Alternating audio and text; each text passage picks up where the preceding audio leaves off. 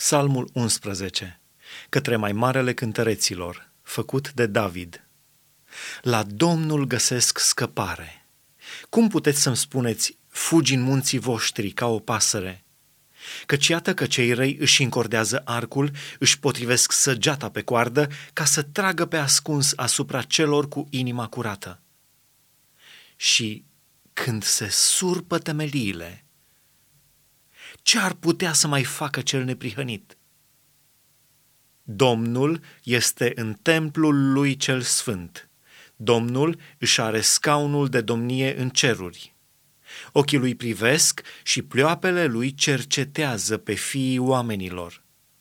Domnul cearcă pe cel neprihănit, dar urăște pe cel rău și pe cel ce iubește sâlnicia. Peste cei răi plouă cărbuni, foc și pucioasă, un vânt dogoritor, iată paharul de care au ei parte.